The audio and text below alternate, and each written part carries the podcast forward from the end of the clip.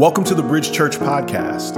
Our purpose statement at Bridge Church is to reach people where they are and help them grow. We hope today's message inspires you towards growth, and we pray it's life changing. And we hope to see you soon.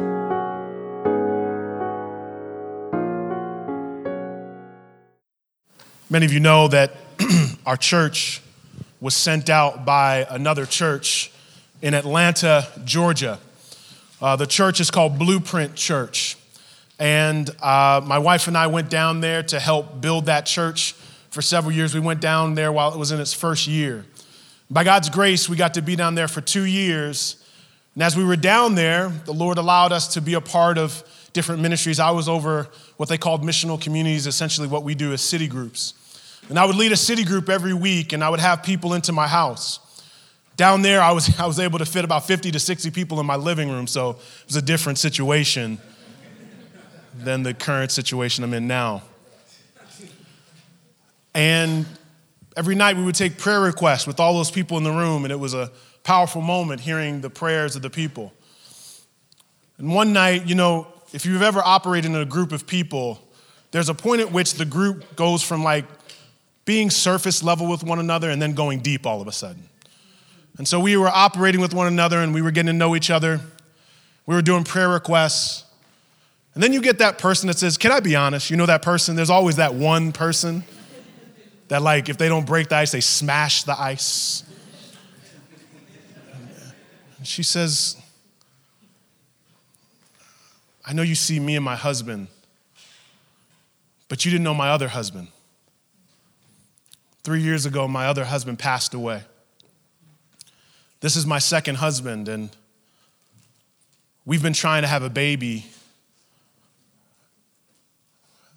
for several months now, and it's crushing me. I don't feel like I can lift up my prayers. And she said, I know that we've been praying for, you know, our church was young. We've been praying for tests in school, and but can you pray for my heart? Because I want this child desperately. And I just can't go another month knowing that God may not show up and I've got so much baggage from the past. Well, you know, when one person is honest, it, it has an effect on the room. Vulnerability is infectious. And so all of a sudden, this other woman said, Well, to be honest, we're there too. We've been trying to have a baby for five years, and we're so exhausted. And so our entire group came around them and laid hands on them. We spent about 10 minutes just praying over them. Well, one of the sad things about being sent out from a church is that you just don't see people the same. You don't see them as much anymore. And if they're not on social media, they've basically vanished, right? Um, about two weeks ago, I got a chance to go back to that church. And we did a big celebration. It was their 10 year anniversary.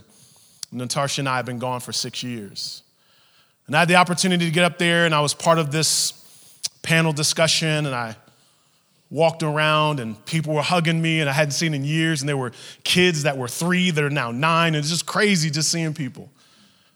And all of a sudden, this little boy walks up to me, gives me a hug.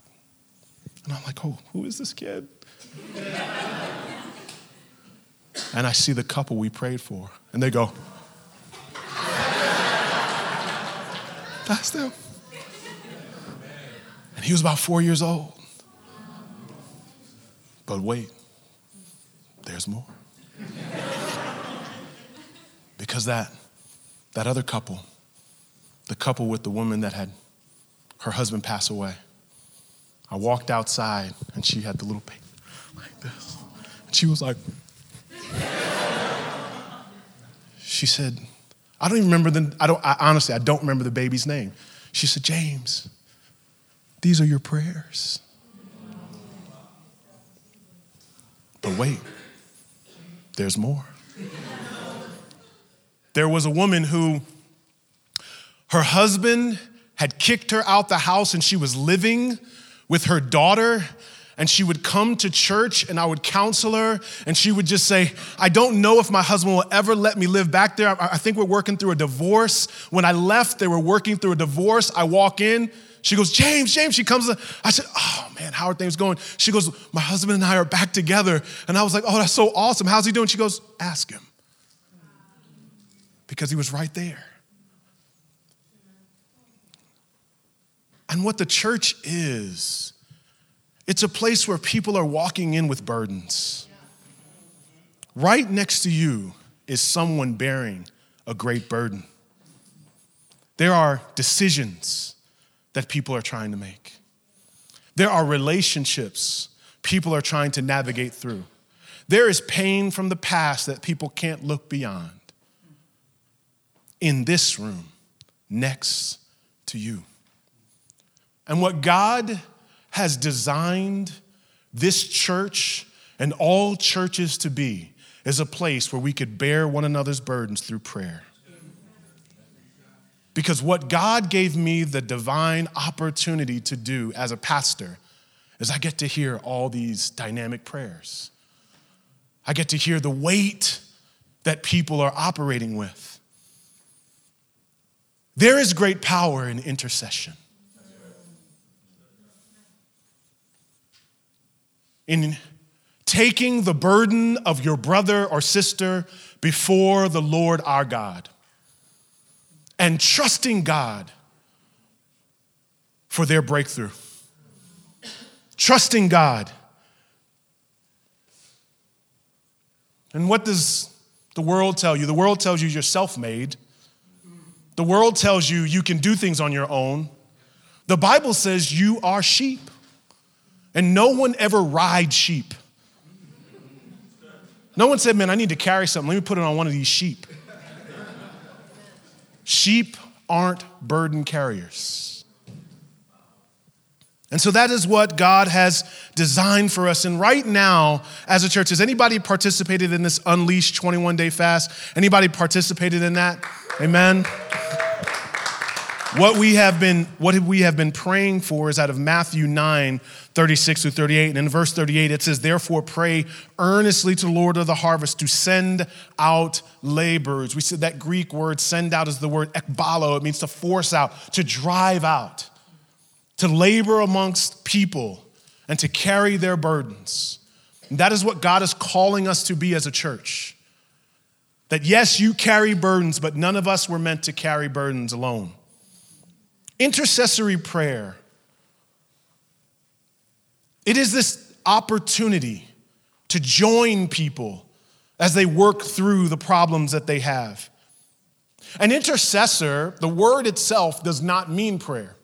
An intercessor is it's someone who brings two parties together. It is in essence a mediator. Someone who comes between two. A, a, a word that's a simile is the word intersection. And so when you have an intersection, you have two opposite ways that finally come together. And when you are operating as an intercessor, you are wanting two things to collide. In essence, someone or something in your life is going the wrong way, and you want God to get in the way. You are asking God to break up that situation or get in that situation. And you are taking in one hand that child that you are as a parent. You are saying, I'm going to grab this child's hand that's walking away from God, and I'm going to hold God's hand, and I'm going to trust God and bring that situation together as an intercessor.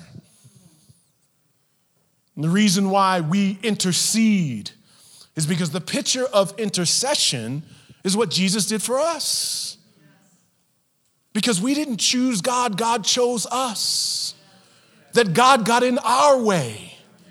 And we were distracted by the world. And God, He interceded, He intervened.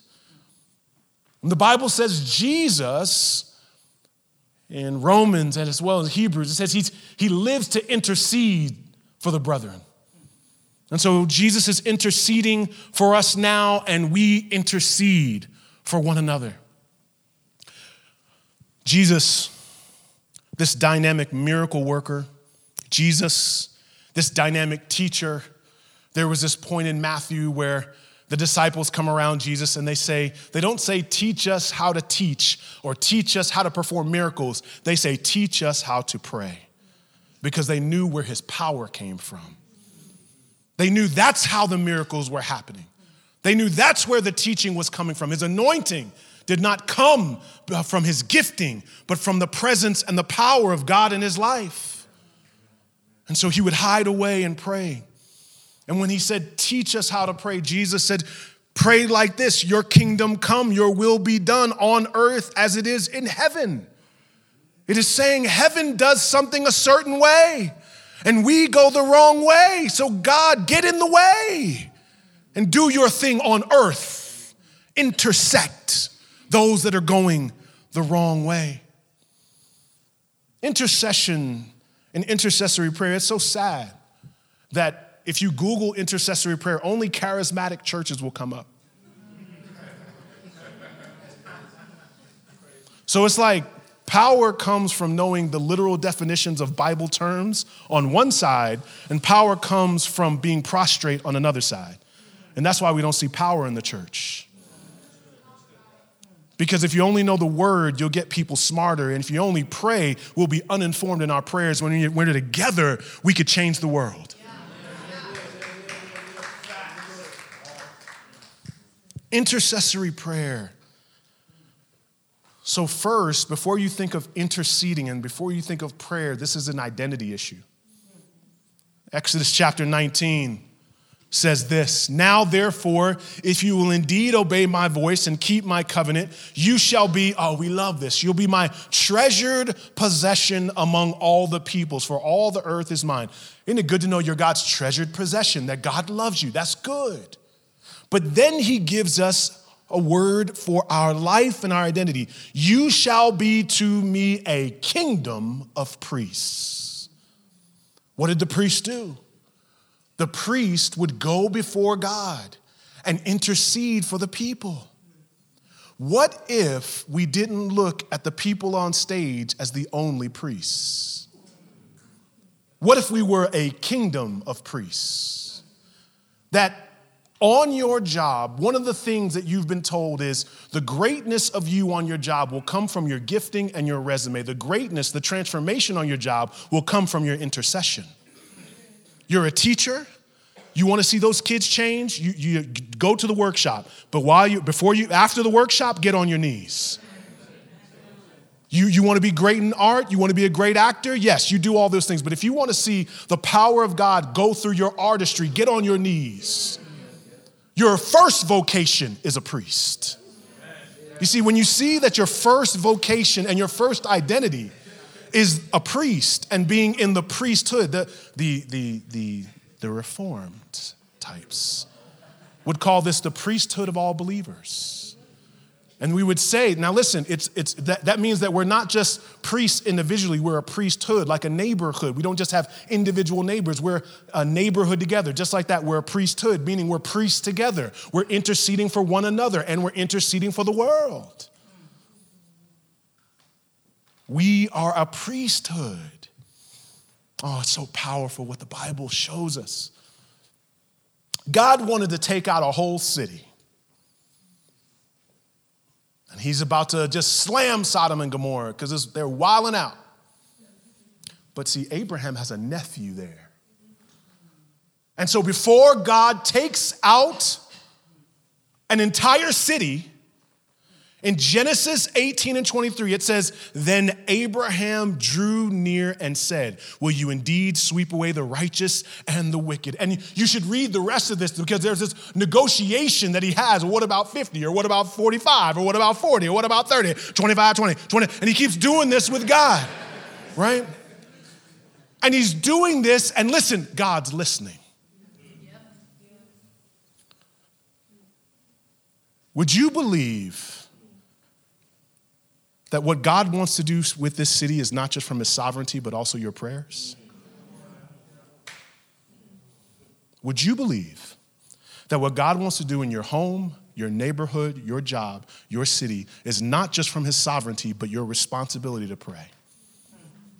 If you saw that as your vocation, not just the impetus you get in hard times, but the vocation you have in life, you could change this world. Let me just say that again. If Christians took seriously being a kingdom of priests, we could transform the world through our prayers. Because we would pray more about problems. Amen? Amen? The book of Daniel shows how you can be an effective intercessor. I wonder if you want to be that. If you want to be effective in your intercessory identity and your intercessory ministry. Now, I'm looking at some of you, and some of y'all are like, who, me? Yes, you.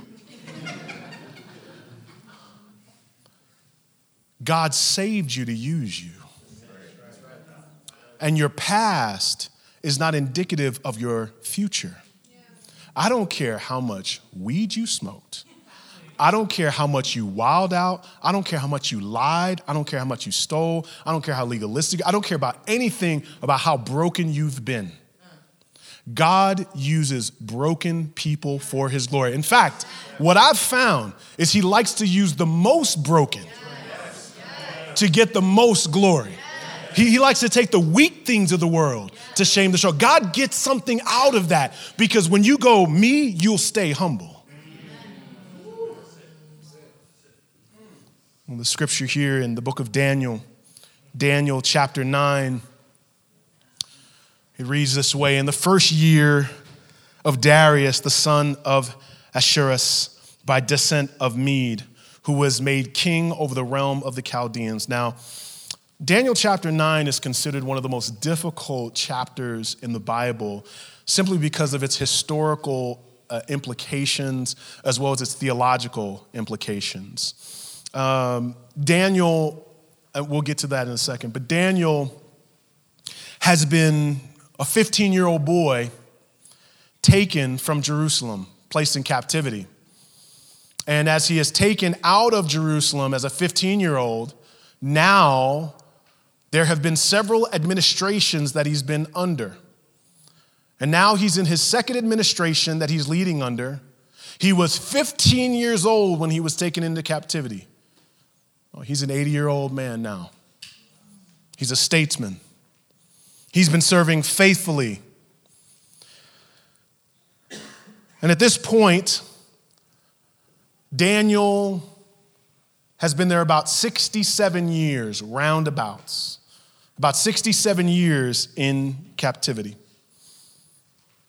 But you know, if you've if you were one of these kids that you might have grown up somewhere for 15 years, your identity is kind of still in your home It wasn't like you were taking it two or three, but you, you still have strong memories of what it was like back at home. And Daniel, even in his old age, thinks to himself, I wonder what it would be like if we could ever get home. I wonder what it would be like if we could ever go back to Jerusalem. And he wants for his generation and the generations underneath him a different story. And so it reads here in Daniel chapter 9, verse 2. I wonder if you'd read this with me. Daniel chapter 9, verse 2. We'll start where it says in on three. One, two, three. In the first year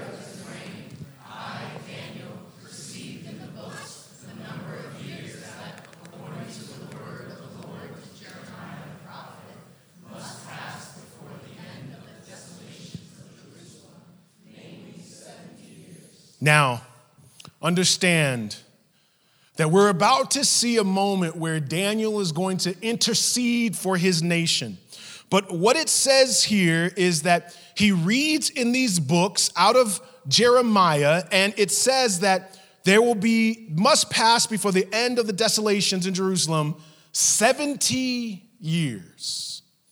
Daniel says to himself, I've been here 67 years. I'm three years away from experiencing the promises of God in my generation.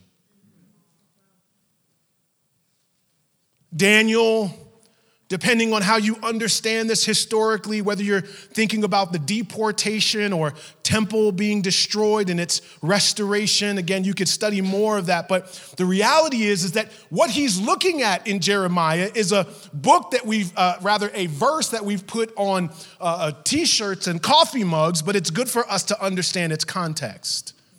Jeremiah 29, 10 through 13. For thus saith, says the Lord, listen to the context now.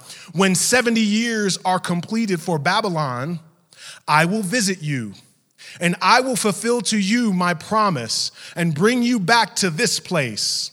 For I know the plans I have for you, declares the Lord plans for welfare and not for evil, to give you a future and a hope.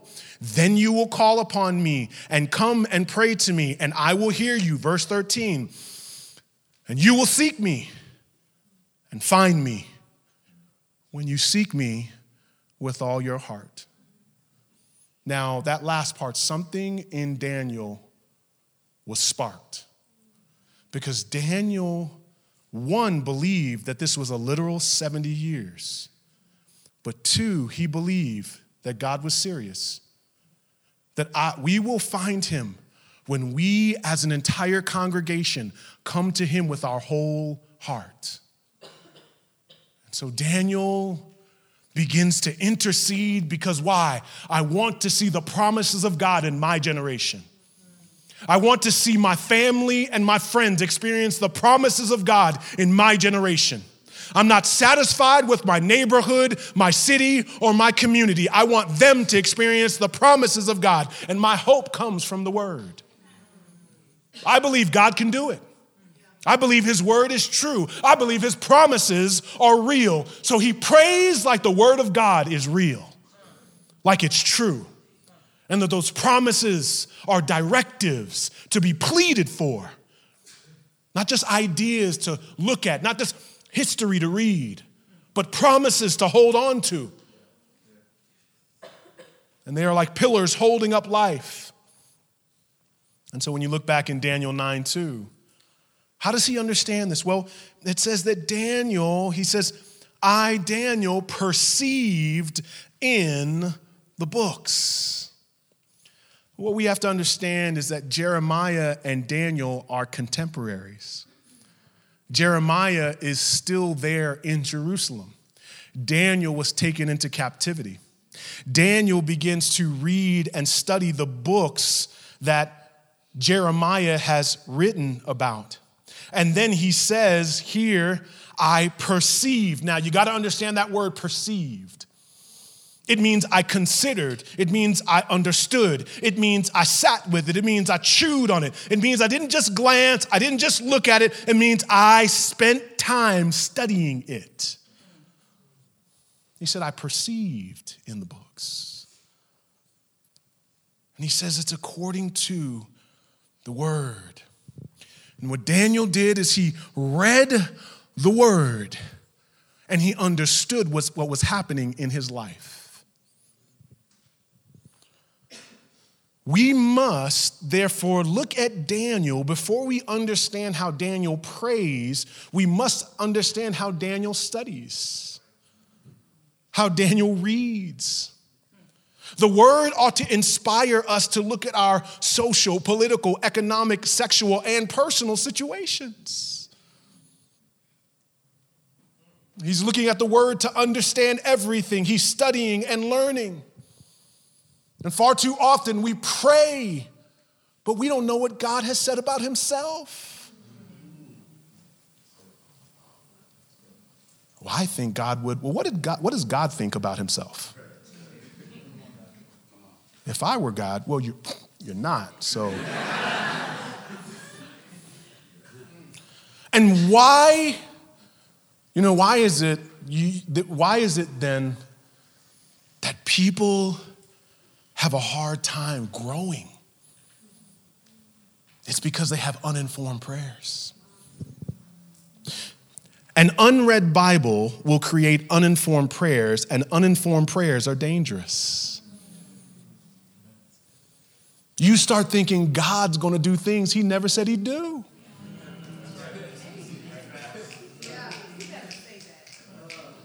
Wouldn't it be sad to have a prayer list that God's like, I don't know who that's for. Is that for me? Who's that for? I don't do that. I don't do none of that. And a lot of times, much of our prayers, some people may know the word, but we just don't know the spirit behind the word, the essence of it. That God is sovereign, but He gives us responsibilities. That where there is obedience, there is blessing. God is calling us to do stuff, not just ask for stuff. The Bible says in John 15 and 7 If you abide in me and my words abide in you, watch out, blank check, you can ask whatever you wish and it'll be done for you. And people only get the last part. Or they skip the first part and we want, oh, if I know a little bit of the word, I'll just ask God. But the first thing Jesus says in regards to understanding who he is with prayer, remember, this is a verse about prayer because he says, ask. He says, if you abide in me. That word abide, like if someone were to welcome you into their house, they would say, Welcome to my humble abode. Welcome to the place you can rest and have relationship. And he says, if you abide, if you find your home in me, it is conditional. It is based upon how you construct your life in the presence of God. And the reality is, we want the presence of God, but only if we can have the provision from God. And so the fullness of God's power comes when we want to advance God's agenda, not just our own agenda. And when you want the promises of God without the presence of God, you merely want the provision from God. In essence, you want God to be an absentee father. And you say, listen, I want you to pay that child support check, take care of me, and I'll come visit you on the weekends every now and then. You see, the reality is that when you only want provision without presence, everybody knows you're just playing them. And God will not be mocked.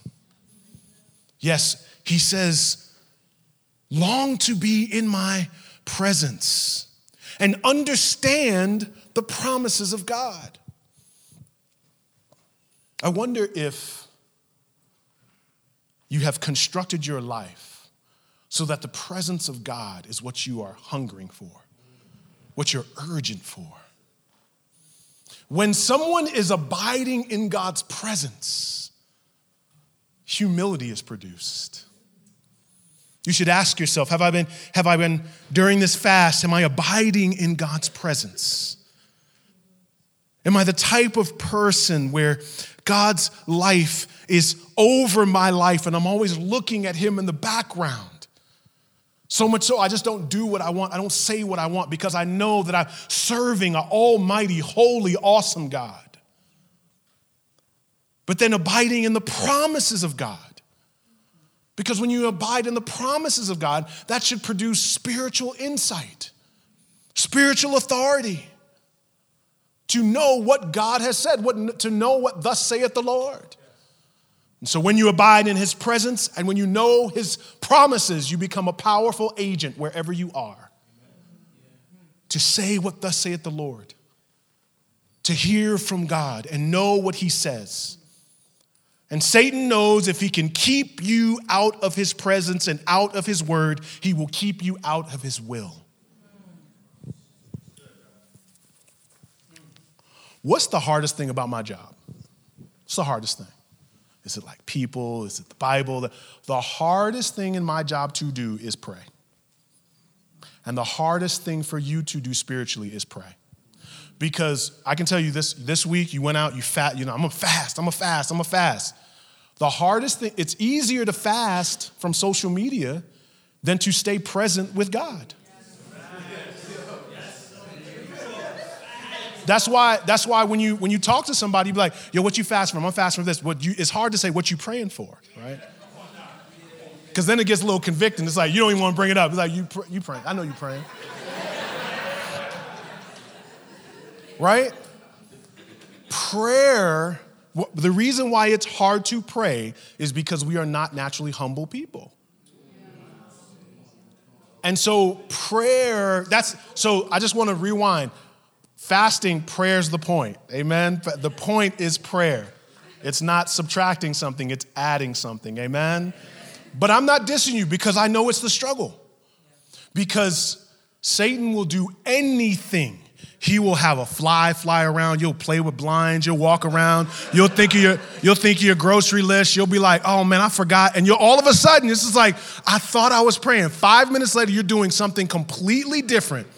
Because one of Satan's greatest things to do is employ his weapons of mass distraction, amen, right when you're about to pray, because he knows that's his greatest, your greatest weapon is prayer.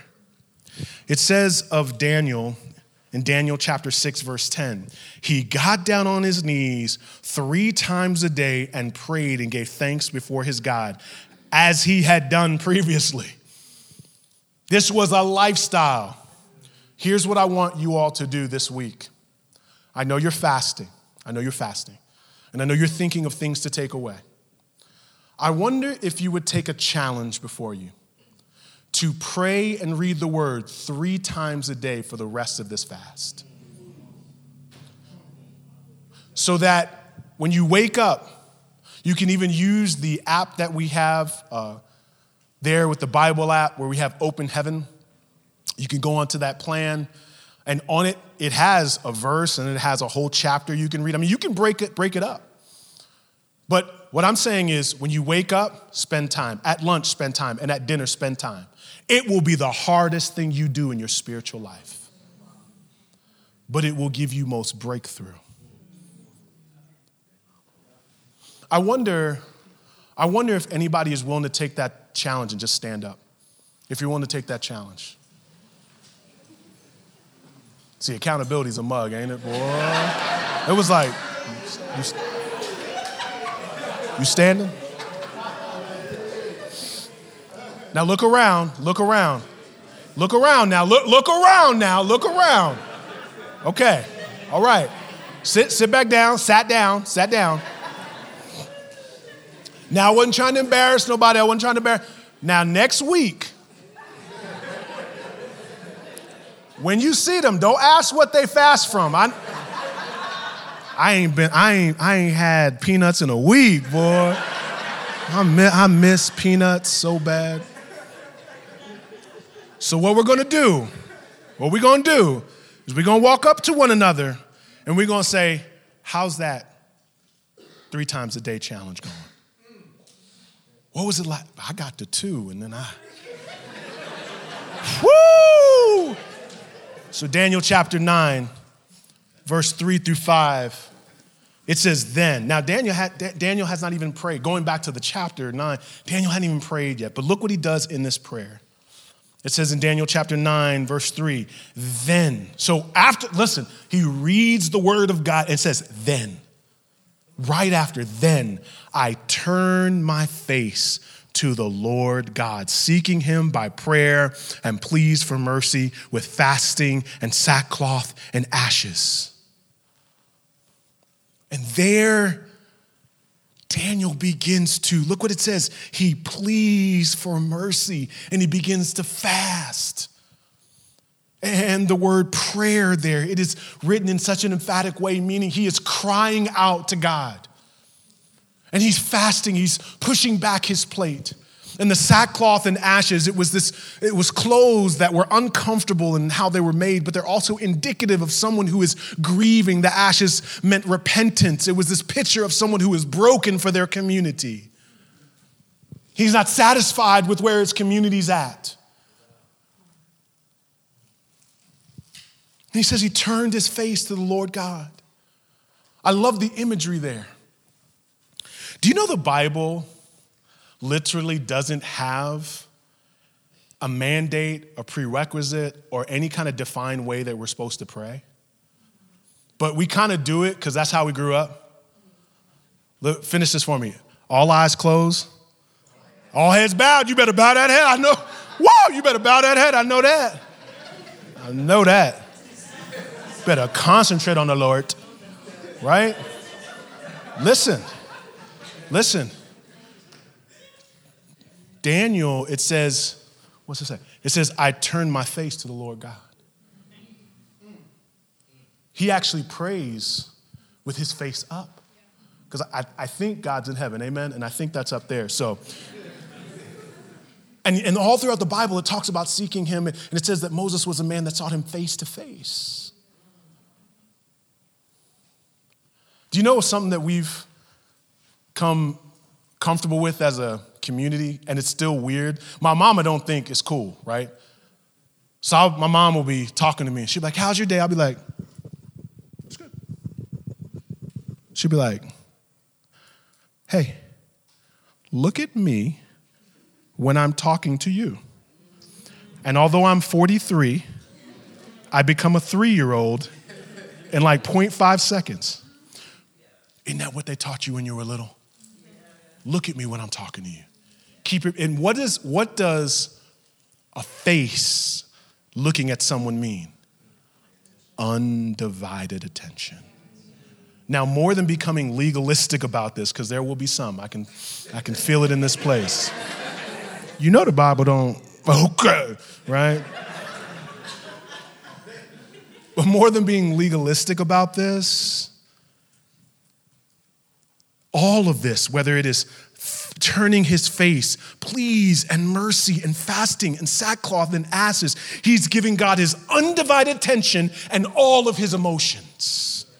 That's what it said in Jeremiah 29 and 13. You'll seek me and find me when you seek me with your whole heart. He says, Oh, you, that's what we need to do. We need to give God all of our heart. So immediately Jeremiah says, I'll be the first one, me. I'll be the first one in my generation that seeks you with their whole heart. Before I start talking about them, I will be the model and example in my generation. And what the Bible says is don't, don't let anyone look down on you because of your youth, but rather be a model and an example. No, this is what the Bible is saying that, that the reason why he was fasting was because his heart and emotions were connected with his prayers. And when God says that the effectual, fervent prayers of a righteous man availeth much, what it is saying is God wants you not to just pray, but he wants your full heart to be involved with it. There is a fervency that should be there. It's emotions that should be there. Emotions mean you mean something. Tone you ask, I asked my wife to marry me. Um, Tarsha, would you be cool with marrying me? She'd be like, Are you serious? I said the right words with the wrong tone. So, what it is indicative of is get your heart into your prayers. Yell a little talk to him like you talk to a friend. It's all this, the fasting and the pleading and the mercy. He wants to see the promises of God in his generation, and he cries out to God. And then he begins to think about who his people are. As he bears the burden, that's what happens when you bear other people's burdens. You begin to feel the emotion. Have you ever just been walking with somebody and feeling for them and you have compassion for them? And you begin, to, your prayer should be able to bleed out that compassion, or it should bleed out contrition. Because he's not just praying that someone gets a job, he's actually praying because the people are robbing God of his glory. You see, your friends, your family, your country, your city is not just not seeing the promises of God for any old reason. It is because we have turned our back from God. God has become a suggestion, an idea, as opposed to being the Lord our God. And it's very interesting what he does.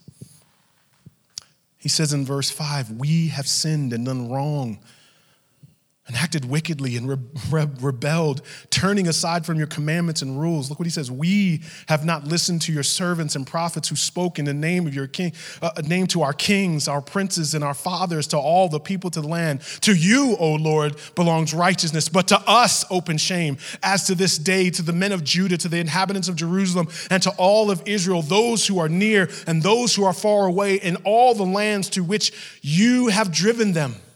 Notice in the text how specific he says, We haven't listened to your servants, your prophets, none of that. He said, and, and one of the beautiful things about uh, Daniel in this prayer is he's saying that I'm a co conspirator.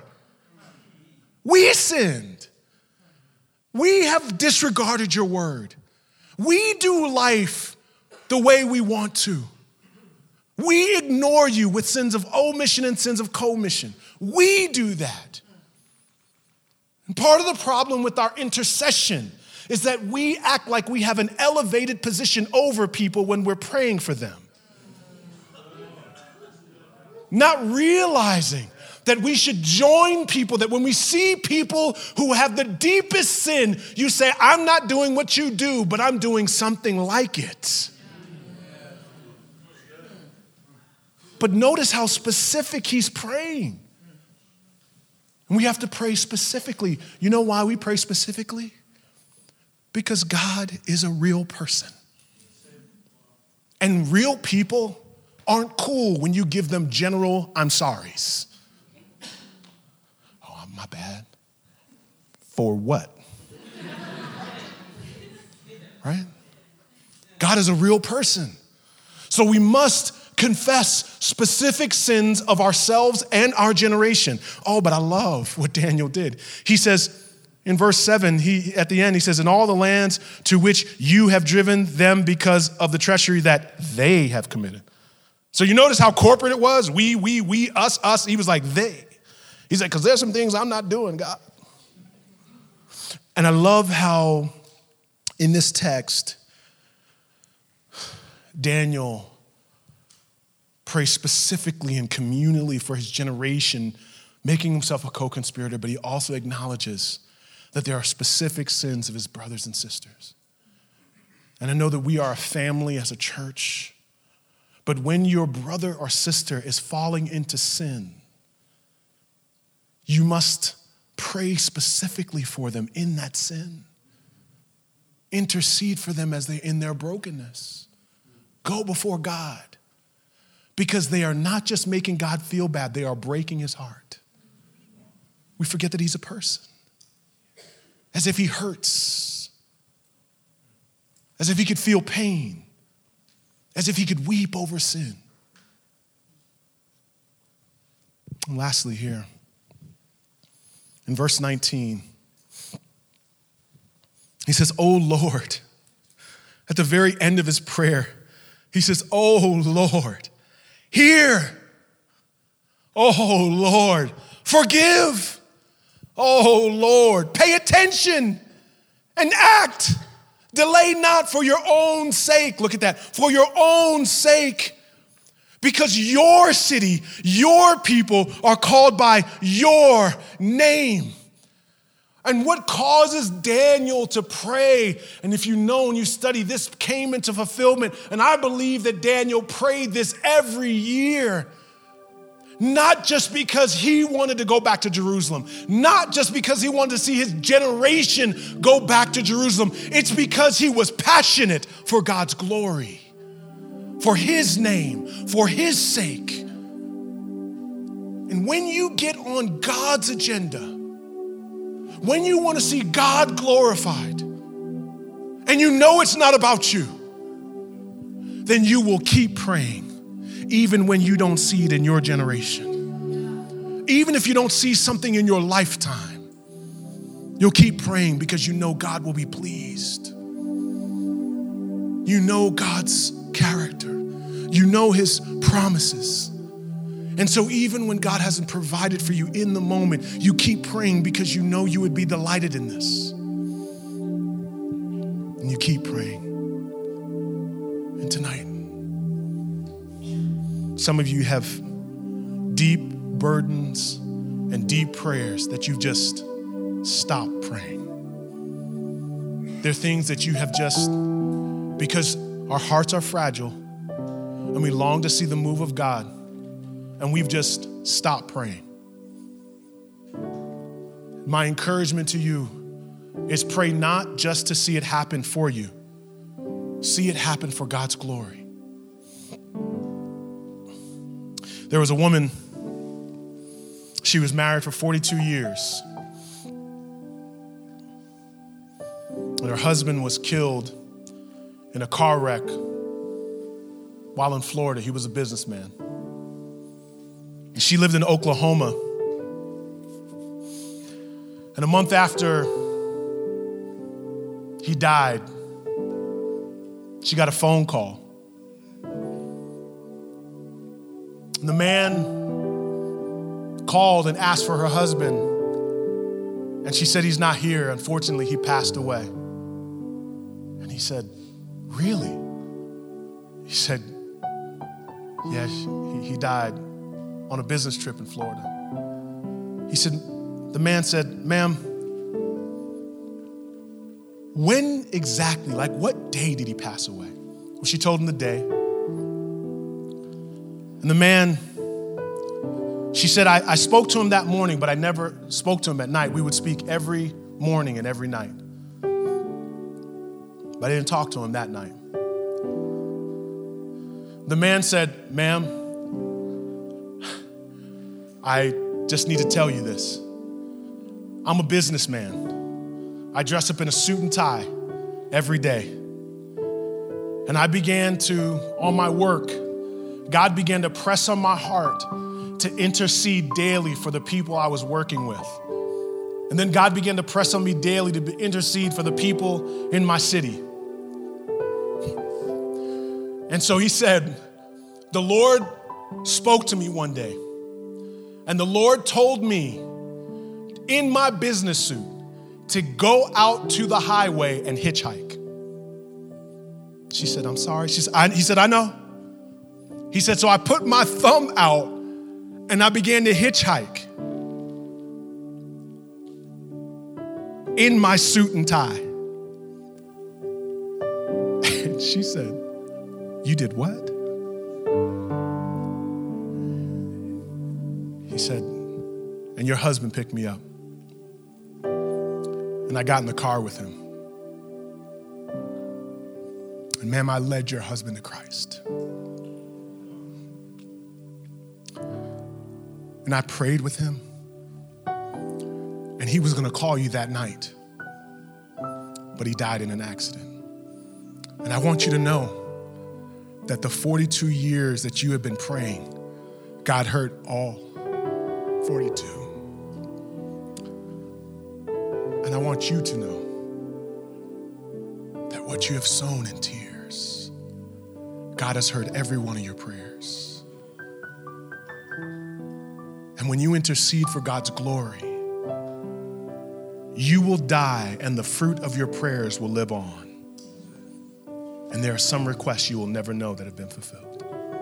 Father, in the name of Jesus, we ask that you tonight would remind us that we are a burden bearing generation, that we hold on to the prayers that you stimulate in our hearts. And Holy Spirit, even now, Lord, there are burdens in this room. Lord, I pray that as we pray three times a day, like Daniel did, I pray, God, that we would begin to just long for your presence. I pray, God, that we would enjoy you even more than the gifts you give us. And we pray, God, that your glory, we would be enwrapped in your glory. Holy Spirit, we ask that you would move in this place tonight. In Jesus' name we pray. Amen. I wonder if you'd stand with me. On the night that Jesus was betrayed, he took bread and he broke it. And in breaking it, he said, This is my body. He also took a cup. He said, This is my blood, the new covenant in my blood. Take and drink. Tonight, we ask that as you come, that you would be able to take communion and do business with God. And you would ask yourself, Have I been abiding in your presence, God? Have I been understanding your word to know your promises? I want to be closer to you this year than I was last year. I want to go to a new place with you this year than I did last year, God. I want to live out that priesthood that you've called me to be, for my identity is higher than any vocation that man could ever give me. I want to live that out this year. I want to be that kind of person. I want to walk into places and see prayers that I prayed years be revealed. I want to be that kind of person. I pray that you would do business with God tonight. And if you don't know Christ, we pray that tonight you would make that decision to know him, to seek him. If we could have the communion come.